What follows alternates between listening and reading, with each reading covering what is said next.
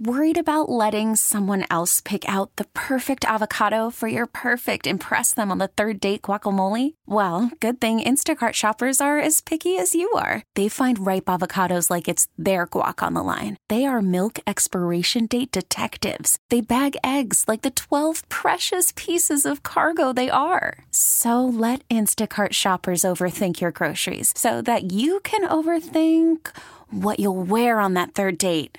Download the Instacart app to get free delivery on your first three orders while supplies last. Minimum $10 per order, additional term supply. Milwaukee. Start your engines.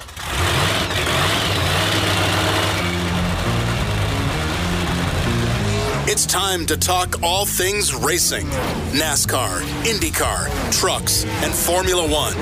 This is the Final Inspection Show with Steve Zocchi, Dennis Michelson, and Lori Monroe from RaceTalkRadio.com. Presented by the legendary Great Lakes Dragway in Union Grove. Driven by the Milwaukee Area Napa Auto Care Association. Now, Final Inspection on 1057 FM, The Fan. Here's Steve Zocchi.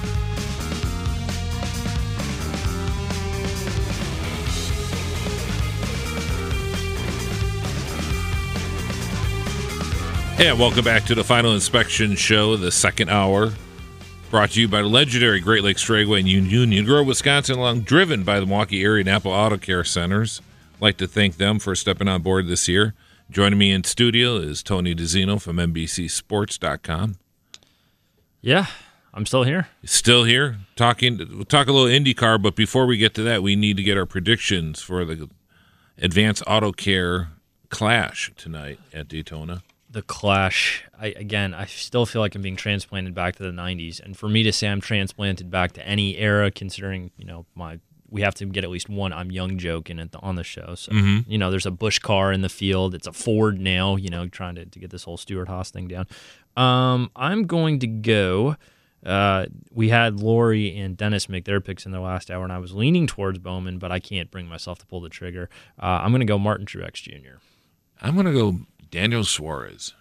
Hmm. It seems such a NASCAR storyline, doesn't it? Uh, see, th- no, I, I will say we've got the qualifying tomorrow, and usually it's the Daytona 500 Oh, pole sitter that is the big story, not the Busch. Uh, sorry, the Clash Right. So I could see Suarez. You know, uh, you know, we've had that the That last few good one. years. We've had Austin Dillon, we've had Danica Patrick, we had Mhm. Jeff Gordon.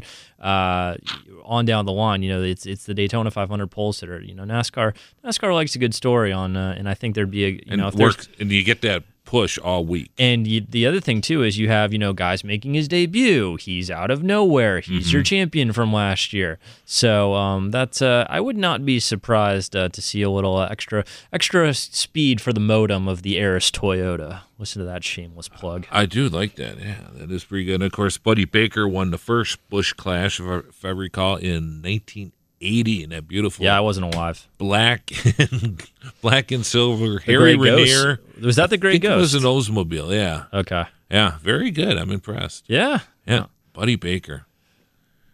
Well, it's like I, I grew up playing the NASCAR Legends game on, on PC, you know, and I- and I- and, and there was the uh you know the Dodge Charger, you had the the Plymouth Superbird, you know, with the big the big The old wings best on the back. racing those huge cars at Bowman Gray Stadium. That was good. That in Riverside. Really? Yeah. So Yeah. it's like a road. It was kind of tough though. that, that's what's that's what's great about Yeah. Mm-hmm. it. You know, it's like the lean was so bad on the on the you know the left handers How about- right there. Papyrus IndyCar. Yep, grew up on that Yeah. as well. So That was interesting. DOS programming. Yes. I don't even know if half our listeners know what that is. Surprised I do. Um, Well, believe it or not, back in the '80s when I went to Hamilton High School, we were the uh, we were actually on the internet back in the early '80s. We had uh, there was the internet at that time wasn't anything like it is now, and it was pretty much all DOS programming back then still. And there was a it was a real prototypical program that they had between our school and several other schools, and it it, it was just it was you could just like texting the, the amount of hours I wasted playing IndyCar Racing 2, Grand Oh, yeah. Prix 2, NASCAR Legends, NASCAR 99 edition, you know, which had which was like the expansion pack that had all three NASCAR series. It it, Yes. had, it, it had Cup, it had Busch, it had trucks. So you could like and you could mix and match the series on different tracks. You could run Myrtle Beach, you could run Hickory. You know, it, it was just it was it was so cool and it, it brought you closer to the uh, the different tracks. You know, we've we've talked about in the past how how different, you know, we wish there was differentiation and and the fact that they've, you know, added the stages now in all three national series. It's like, okay, if you're going to try something, you just tried the caution clock last year in trucks and now that's gone. You know, it's like that was a that was a fun one year experiment that's that's no more. So uh, I, I don't get the homogenization as, as you are of, of putting them all in, in one spot. It- switching over to IndyCar now, the big news of the last couple weeks was the end of uh, KV Racing, unfortunately, and uh, we were talking about this a little bit off air, and it's it, it's one of these. It's it's a, it's kind of a sad story, uh, of course, but it has a happy ending, doesn't it? It does, and it, it will. Um, and it's it all kind of ties into. You got to look at recent history first. In the KV team, Kevin Kalkhoven was this out of nowhere San Francisco billionaire that came in in 2003 to rescue Champ Car from it going under, and so it kept the mile afloat, it kept the series afloat. But he also started his, his own team, and him and Jimmy Vasser got together, and they went through various iterations, different team names, different oh, team Well, now- owners. Now, KV, if I recall, and I'm trying to get this right, didn't that actually actually go back though prior to the Bettenhausen Yes, team? it, it born Pac West. It was born out of the Pac West Okay. uh, equipment. So Scott Dixon and Oriol Servia were with Pac West. Then they folded. Uh, Dixon went to Ganassi. Servia Right. went to Pat Patrick's team. Anyway, KV gets started as PK Racing the, the prior the next year when Champ Car has this whole new thing. well, what was HVM? HVM is what Bettenhausen. So you're And gonna- that went to that became uh, that also went away. So that HVM went into Andretti's team for one car, one of its four deals. But anyway, long, and you short, need of a that, flow chart. you really do, and trying to keep all the acronyms straight, you know, is is a challenge. Long, uh, long and short of it, KV as then KVSH Racing, thanks to another new partner, James Sully Sullivan, crazy, you know, but really in- interesting, intense young owner, brought a lot of new sponsors to the game. They won the Indy 500 with Tony Kanaan in 2013. Really popular win. Uh, Zanardi was there, Max Papis was there supporting as a fan. It's just you know not a dry eye in the house, and it was it was great.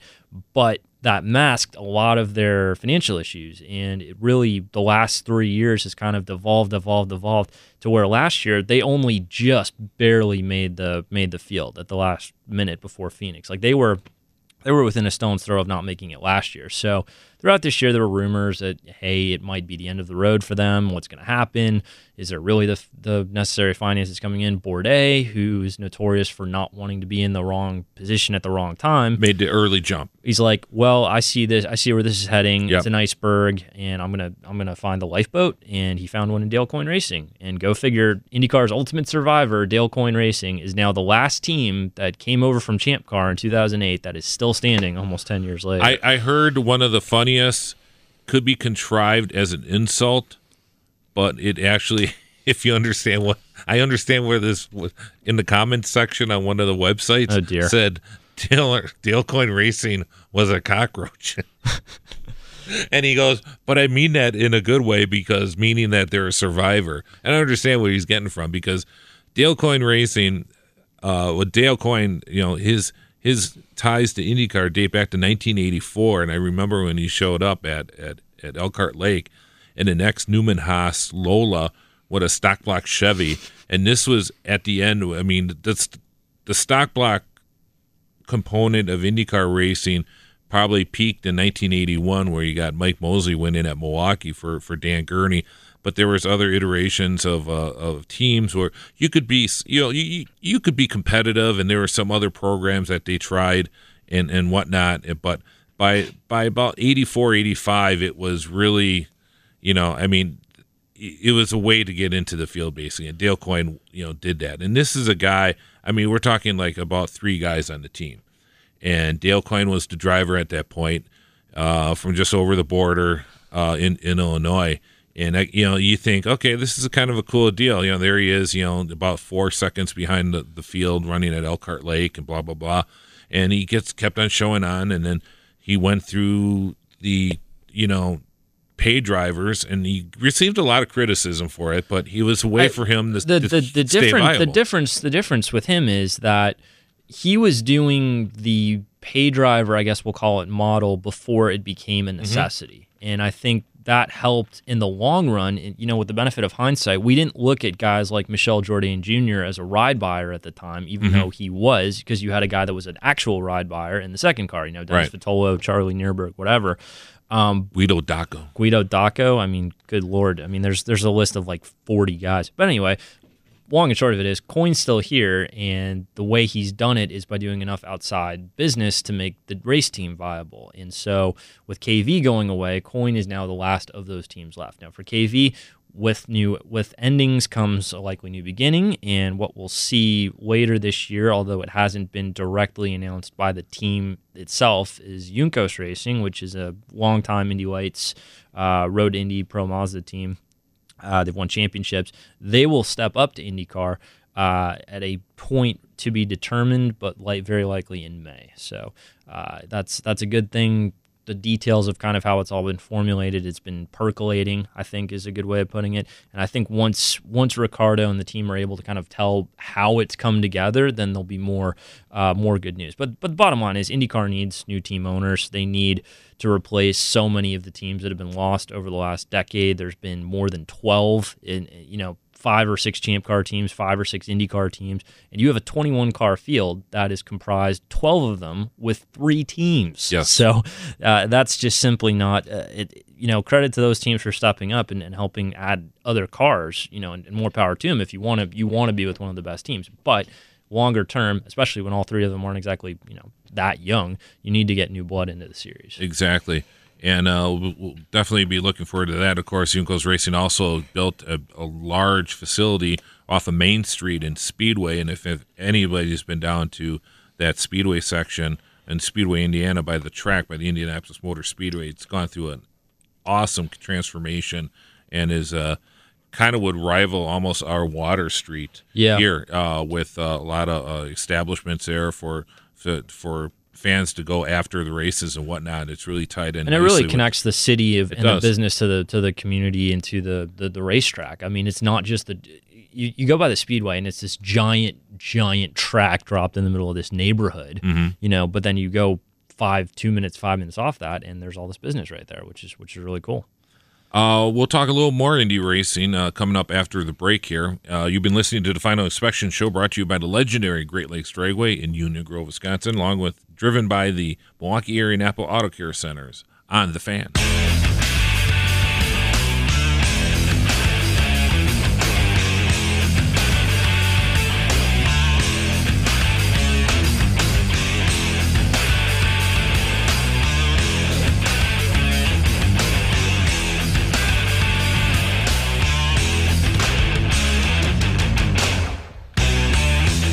Welcome back to the Final Inspection Show, brought to you by the legendary Great Lakes Dragway in Union Grove, driven by the Milwaukee Area Napa Auto Care Centers. We appreciate them coming on uh, with us this year, and uh, in studio with us is Tony DiZinno from NBCSports.com. Tony, what's what's happening at that website? Uh, we're starting to get into season preview mode where once uh, we're just a little over, little now under a month out before the IndyCar season starts back up at St. Petersburg. We come back uh, with uh, NBCSN coverage on April 9th at Long Beach, a race that I know I'll be at, and you usually tend to be, which is which is good. Uh, and then F1 starts in a little over a month at uh, Melbourne with the Australian Grand Prix. But uh, next week is launches and uh, all the testing starts up. So it should be should be a busy next couple weeks. This is always kind of my favorite time of year when you've been trying to fill content for five or six months, and all of a sudden now finally, boom, it, it hits. And uh, so, uh, yeah, NBCSports.com slash motors, and that's where all the goodness and all the uh, effusive typing of words will be posted. And I hope we don't have too many black and silver cars this year. Oh gosh, I that was the thing that annoyed me about the IndyCar test, almost more than anything else. None of the liveries pop at all. They Really? are they are just devoid of color, passion, sponsors. It's just like, and I know there's sponsors there. I know there's plenty that are going. I mean, you know, there's a lot of credit. There's Menards, there's DHL, there's HH Gregg, Napa. Um, but there was one very noticeable Yeah. absent Well, uh, car. somebody tweeted a photo of uh, Scott Dixon at Fontana circa 2001 What- with the uh, aforementioned yes. Pac West car. Uh, John Orvitz, um, Yeah. veteran veteran motorsports. Oriol. Yep. And uh, and and he goes, "Yep, here, here it is." And it was kind of a sponsor free car at that point, and uh, a gorgeous car. They'll love that car. But um, and and un- unfortunately, uh, I joked off air that it was a virgin a virgin white driver suit and car, wasn't it? Uh, he well- was well, running. not, not only that, so I, I'm, I'm with my dad, right? And I just have a you know standard white you know T-shirt on. I says, hey, I've got the Scott Dixon fan club, you know, official official gear on for this year. You know, it's, it was just I, I tell you, it, it was the weirdest thing because Scott Dixon and, and I wrote about this this week because I had a chat with him. You think about his accomplishments. You know, he's won four championships. He's won the fourth most races ever. He's an Indy 500 winner. Great dad, great family with Emma and the two girls. You know, Poppy and Tilly. And yet here he is, three weeks before. Think of like LeBron James without Nike, for example, or you know, similar stick and ball. You know, Aaron Rodgers without Ford trucks or State right. Farm. It just it's so wrong that like you know one of the best guys in the industry. It doesn't matter that there's probably go, there's going to be something on the car at St. Pete from an optics standpoint that was one of the biggest talking points at the test was okay here's this blank white car. And then naturally which was kind of a nice contrast mikhail Aleshin, the mad russian had an mm-hmm. all black car. So he actually looked like the villain. And i'm like please stay all black because that would fit perfectly for him. And he's yet the nicest dude who's like Right. you know got the villain aspect to him and it, the other thing that was was interesting with Dixon and the Ganassi guys, and I, I spoke to a crew member on this, but they had just these plain red uh, crew shirts, polo shirts, and the reason they had that was because not only have they changed sponsors, but they've changed manufacturers. They've gone from Chevrolet over to Honda. So now they keep in mind that that means a whole new refurbishment of all their gear and everything has Chevy on it. So you can't show up at a test wearing Chevy gear when you're running Honda. So it's like, you know, here's this group of crew guys come to credentials and they've got this red, uh, these red polo shirts on, and they're trying to say, yeah, we're with the team. What do you mean we're with the team? It's like we have these unbranded shirts because we have to. we just need to get in to service the car so it can actually run. Well, it will be interesting to see if if if Honda st- does step up, uh, such as Ford has done with Danica in NASCAR, or for a few races. You know, I'm sure Ganassi will be able to cobble up something. They'll they'll be fine. I Yeah. think the I think the thing the bigger thing with Honda is Honda has 13 cars and Chevrolet only has eight. So Honda's resources are spread a lot thinner because they're so deep in the field now. There's four Ganassis, there's four Andretti's, uh, Dale Coyne, who we think can do well this year with their lineup as two cars. Uh, I know I'm missing a couple. Rahal has Honda, and I'm. Uh, Schmidt, I, I believe, is the, the other one. So there's 13 cars right there. And, and then the one that switched to Chevy was Was Foyt, Foyt, right? So with with two new drivers. two new drivers, one new engineer, or I think two new engineers, but I could be wrong on that. For sure, one, Will Phillips, who's a former IndyCar technical head, is now uh, the race engineer for Carlos Munoz. And they're trying to relearn the other way with setups. You know, it's like at least Ganassi and Honda have a history, but. Um, and as recently as four years ago, even though it's a different car and now it's all aero setups as opposed to the, the, the base chassis and stuff. Whereas Foyt, the last time they ran Chevys was 2005. So this is a completely new thing for them where they, they have nothing, no past uh, past setup background. And it should be interesting because it, oh, it's kind of interesting that that basically Andretti and Foyt basically switched drivers Mm-hmm. with Sato going over Andretti and then Munoz going over Right. to Foyt. And then the second Foyt car is to American Conor, Conor Daly, right? Which with is a um, different number. different four. number. Uh, good good choice on his part. He's going with the number four. That car had been 41 in the past, and he's going with four. Should have been 84, but I'm a weirdo that. four, four or 48 would have been the other choice, but uh, he went with four for to match AJ's number of wins and to match Doug Boles, who was a former partner in the Panther team, Oh, yeah, was number four uh, Okay. for that. So, it it's wasn't kind of an- because it wasn't because Joe Leonard ran that number four in 1967. Huh? Darn it! ne- neither Conor nor I were alive in 1967. we were we were yeah. I was very young. I don't remember that, but I've seen photos. So. Yeah, so um, lots of intrigue. I mean, with with the kits being frozen this year, the the driver changes uh, and the manufacturer switches are the big stories, and it's it's so cool for IndyCar to actually have not any major series changes or Right. leadership drama or sponsor drama or something that you know a, you know your classic international race falling off the schedule two weeks before the season starts. You know something it, it's completely devoid of that. And you, you talk to jay Frye you talk to the people in the paddock and the, the atmosphere is just so high right now where it's like you know the fact we can just have two you know pretty much standard oval testing days you know it was just surprising that the surprise was that there were accidents. So The question is, and this, this has been a rumor that's been out there for a while, and and, and IndyCar is actively searching for it. That that elusive third manufacturer. Are we going to see that in 2020? would hope I would hope so. I mean, I think the the now earliest timeline would be 2019. I mean, if you're going to try to get to 2018, you'd have to have something close to built so that Right. it could be track tested by middle of 17. So But the Um, the new the the, new- the- total new car is the new car is next. That will be close to being finalized, I would say, by St. Pete without fully giving it away. I think we'll have a better understanding than the initial renderings, which came out at the Detroit Auto Show a few weeks ago. Uh, so that's that's the next priority, and then once they get to that, then you can go to the manufacturer step. and some of the some- some of the changes. It's a little retro, and one of the big changes that a lot of us didn't like was the big airbox. Yeah, and I think that's going away. Yeah, the airbox is going away, thankfully, and that was one of the complaints uh, when when this new car came out. The DW12 was that airbox retained, Mm-hmm. but uh, they said why, and we understand that. But now we're going to move in a different direction. It's time for a break. Bottom of the hour. It's going to be a sports flash here with Brendan in just a moment. And then uh, after the sports flash and some messages, we'll have Eddie Lapine from Racing Nation. We'll talk a little more, uh, maybe a little more open wheel stuff. We'll get into some Formula One, and then we'll also do some Rolex 24 IMSA racing. You're listening to the Final Inspection Show, brought to you by legendary Great Lakes Dragway in Union Grove, driven by the Milwaukee Area Napa Auto Care Centers.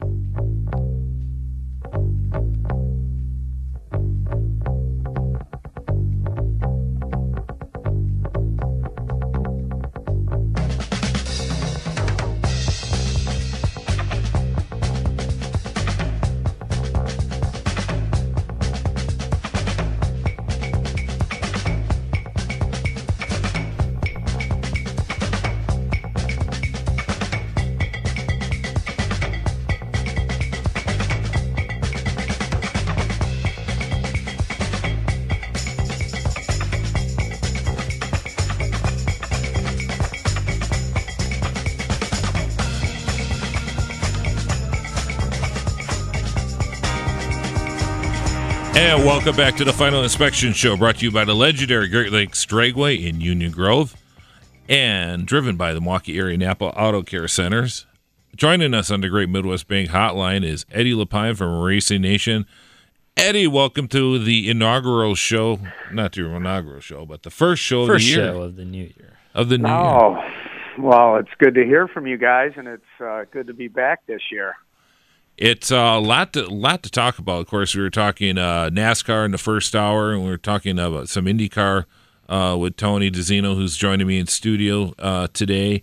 And uh, of course, we were talking about Dale Coyne Racing, who I, I think is is going to win a race this year. And what, what's your opinion on, on Dale Coyne Racing, Eddie? Well, like you guys were talking about, uh, Dale has been around a long time, and he's he's done. It, it's good to see someone with the budget that he has going up against the so-called Goliaths of the sport. I mean, uh, he's got Sebastian Bourdais moving over there this year to join him is Craig Hampson, who was his crew chief at uh, Newman Haas when he won four championships. And uh, it's going to be them reunited again, and I think it's going to be good for the whole team. And I think I think you're right; they are going to win a race, if not two. I'd say multiple. I think Bourdais can Yeah. win can win at least twice this year, easily. Well, and I think you're right. If if if if the monkey gets off his back early enough, you know, if they can get one right away, maybe Long Beach or something like that, I, I think you're going to see multiple wins. Uh, it could happen that fast. It's a it's it's going to be a good combination, and, and it's going to give Penske and you know Andretti a run with uh, Chip. You know, say say what you want with Bour, you know Bourdais that. You know, he's not you know he's not the favorite driver to a lot of fans in the stands, but I mean for the teams he's been able to align himself with, with you know Newman Haas Racing, and then the the situation with Champ Car and, and that, and and and the the difficulties of, of keeping a ride in that series, and, and being able to align himself with Peugeot, and then and doing his, his stuff that he's been able to do at Le Mans in, in, in top rate cars. You Well, know, now- he's now really he's- been staying at now top. he's Oh, I mean, and now at The Ford. he just won the Right. 24 hour race, and he just he won Le Mans last year for Ford. Um, I mean, you're, you're totally right, Steve. Uh, he has aligned himself, and he isn't one of the most popular, uh, but he definitely gets the job done, and he's on good teams. And you know, I think that's what you're going to see this year. Eddie, I think he's misunderstood a little bit because he's. I think his direct, candid, not canned interviews, you know, sometimes make him Mhm. seem like he's Yeah, like he's brash or he doesn't care. No, he just doesn't have time for stupid questions. I mean, Right. and I think he's, I, I, it's refreshing, honestly. I think he's one of the best interviews in the series, and I think the fact that he has been as versatile as he is, as successful as he is, and been been able to overachieve with the lesser teams that he has in IndyCar the last few years. I mean, for goodness sake, he got podiums with Dragon Racing, which couldn't get out of its own way most of its tenure. And then, you know, he won with KV, and now with Coyne, he's probably going to lift that team higher than it should be again. Oh, I think, and Coyne's got the potential. Mm-hmm. You know, I mean, uh, when Mike Conway went there and won Long Beach on a one-off, I mean, you know, Dale's got the things to make them win. He's a very good strategist, and uh, you're going to see that this year, definitely. Yeah, we saw that in Houston. Yeah, Conway Conway managed one for for uh, Coyne and Carpenter. I mean, but but yeah, I mean, goodness gracious, Carlos Huertas. I don't. I think was actually the Colombian Stig. I don't know if anyone's ever seen him in person, or knows what he looks like, knows what he sounds like, and somehow he's an IndyCar winner. He, he only has one less win than Marco. You know, and Marco's been around Yeah. twelve years. So That's a good point. So switching gears now, the switching gears to Formula One. Unfortunately, the Manor Racing team, which seemed to be you know making some hay here in the last couple of years, and finally kind of getting you know not running last all the time, but I mean at least making some progress. Uh, unfortunately, had to close its doors, and it's certainly a sad situ- situation, and and it it's basically in in part because of Sauber Racing Team, isn't it, Eddie? Yeah, and I mean that's the problem you're seeing in F1 right now. I mean the cost factor just to put a car on the grid is just astronomical. Tony knows the numbers on that stuff, but uh, it's just crazy. And and if you don't get paying drivers to bring a forty or fifty million dollar sponsorship, uh, where you could run ten years in NASCAR, uh, people don't realize, and that's just to run to make the grid, you know. So, and and their driver saw at Sauber, Pas, Pasquale uh, Wehrlein, uh, might be missing some races because of his injury at the Race of Champions. Yeah, he'll for sure. And, and you were down there, Eddie, so you would have seen that. But um, he's uh, he's for sure out the first test, possibly the second one, depending on if his recovery uh, doesn't come around in time. I think you know seeing Manners plate, and and it was initially it was a cost cap entered team, but it went. You know, we talked about KV going through various iterations. Manor itself was entered as Virgin. It was Marussia at one point. It was Manor, and then it became Manor again.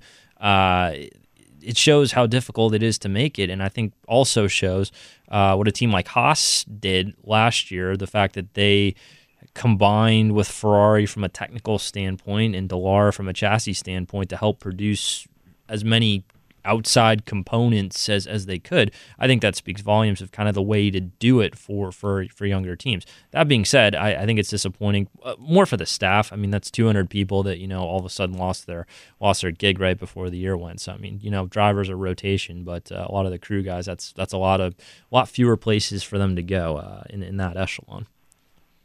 Yeah, Yeah, then I mean, Well, I was going to Go say, ahead. moving on to uh, the the big the big news. I mean, we really shouldn't shy away from this, but Bernie Ecclestone is no Oh, longer Moses. head of you know, and, and Bernie gets a lot of criticism, and especially over the last few years, that maybe it's more about enriching his pockets or whatnot. But me being a big safety advocate, uh, you know, what he was when he came into Formula One on on, on that side, on, on the management side, that was one of the first things he did was to hired uh, Dr. Sid Watkins and, and really step up the medical side, which was so embarrassingly uh, awful in Formula One, dating, you know, just even dating to as new as 1978 with, with, what happened with Ronnie Peterson, and that was just ridiculous. And and then there's other stuff. If you there's a couple of really really good racing documentaries out there uh, that that that kind of deal with the safety of F1 and how awful it was back in those days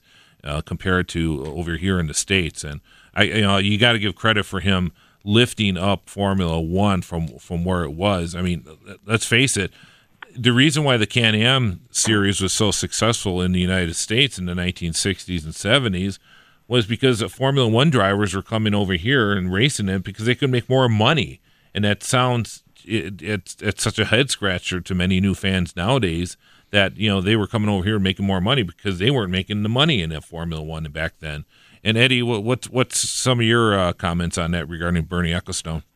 Well, you're right. I, I think Bernie's still going to be a shadow, and I think he's still going to be a factor somehow. I don't think his hands are fully going to be lifted from Formula One. He has definitely, uh, I mean, he's controlled it for so many years, and he's done a lot of amazing things with it. I mean, it, it, he's built an empire that you know people.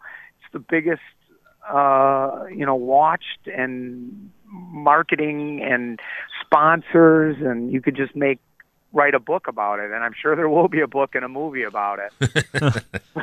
but uh, I, you know, he is an amazing guy.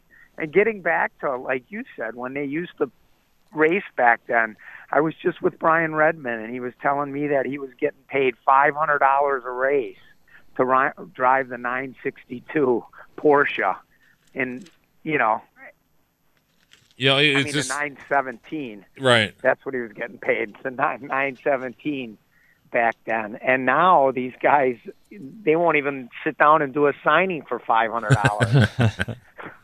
yeah, it is. Uh, it's we're coming up on a sports break. What we'll do, we'll, we'll finish up on uh, Formula One after a break. We'll talk a little bit about the Rolex twenty four and IMSA after the break. You've been listening to the legendary Final Inspection Show Brought to you by the legendary Great Lakes Dragway in Union Grove and driven by the Milwaukee area Napa Auto Care Centers. On the fan. Is Final Inspection with Steve Zocchi, presented by the legendary Great Lakes Dragway in Union Grove, driven by Milwaukee Area Napa Auto Care Association on 1057 FM, The Fan.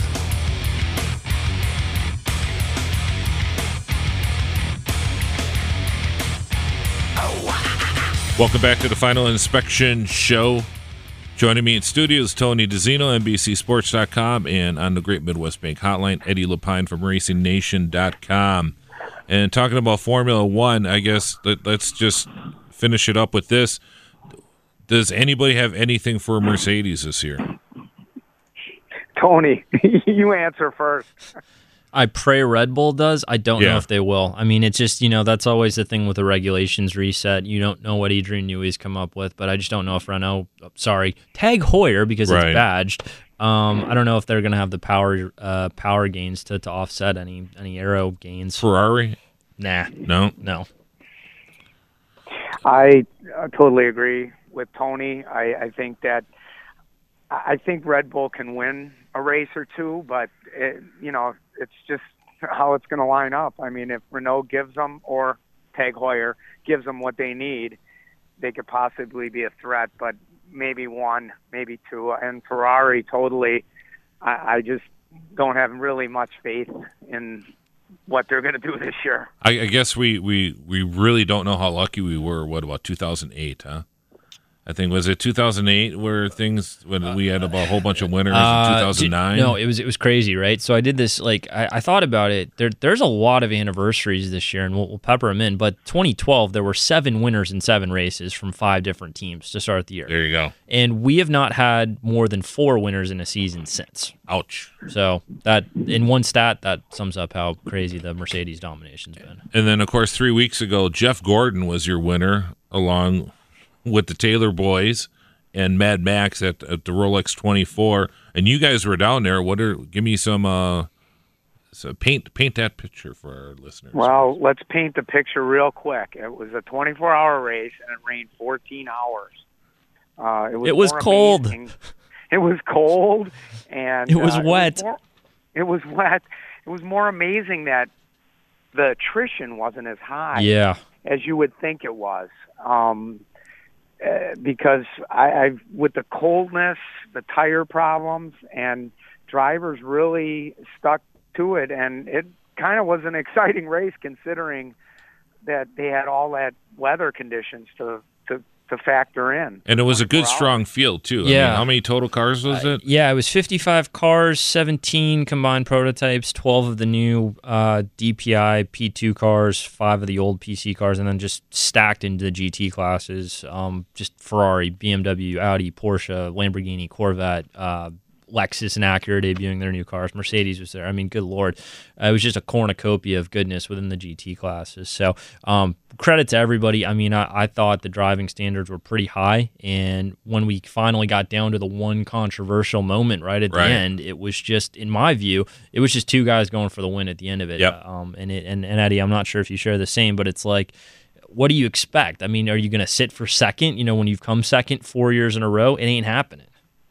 Well, I totally and you know my view on the thing was is that he left the door open, and you can tell when he saw the door was open, he put his he closed it real quick, and Taylor was already there, and uh, it was a racing incident. It could only be a racing incident. He closed the door. He had the option to leave that there, and you know, I it just you know that's why it happened. And there was really I didn't think there was much controversy. I think there was only one decision to be made with that Well, a racing incident. It certainly was. And Eddie, we certainly appreciate you coming on the show today for the first one of the year. I think had a lot of fun, especially with Tony joining us uh, in studio here, and then Lori Monroe and Dennis Michelson with on the, uh, on the first hour with their NASCAR news. A lot of fun. Uh, what what's coming Well- up next for Racing Nation, Eddie LePine? Well, we're going to be posting a story uh, about Sebring, and the test is this week. Sebring is in a few weeks. It's everything is you know getting going now. It's full summer racing down in Florida right now. The win- the winter racing capital of the world, no Yeah. question. And uh, Tony, what's coming up on NBC Sports? Uh, yeah, we say uh, we've got the testing and launches for F1 next week, so look forward to that. And uh, yeah, then we're, before we know it, it'll be March. I love Uh, March. Should be a lot of fun. And then next week, of course, we'll have our Daytona 500 preview. Looking forward to that. The Super Bowl of stock car racing. And uh, we'll talk more with Dennis on that next week.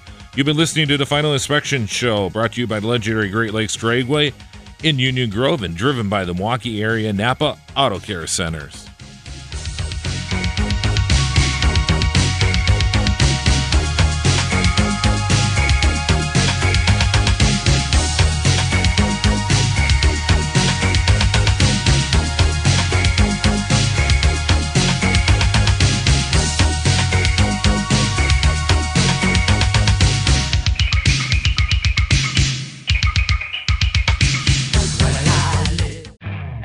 You could spend the weekend doing the same old whatever, or you could conquer the weekend in the all-new Hyundai Santa Fe. Visit HyundaiUSA.com for more details. Hyundai, there's joy in every journey.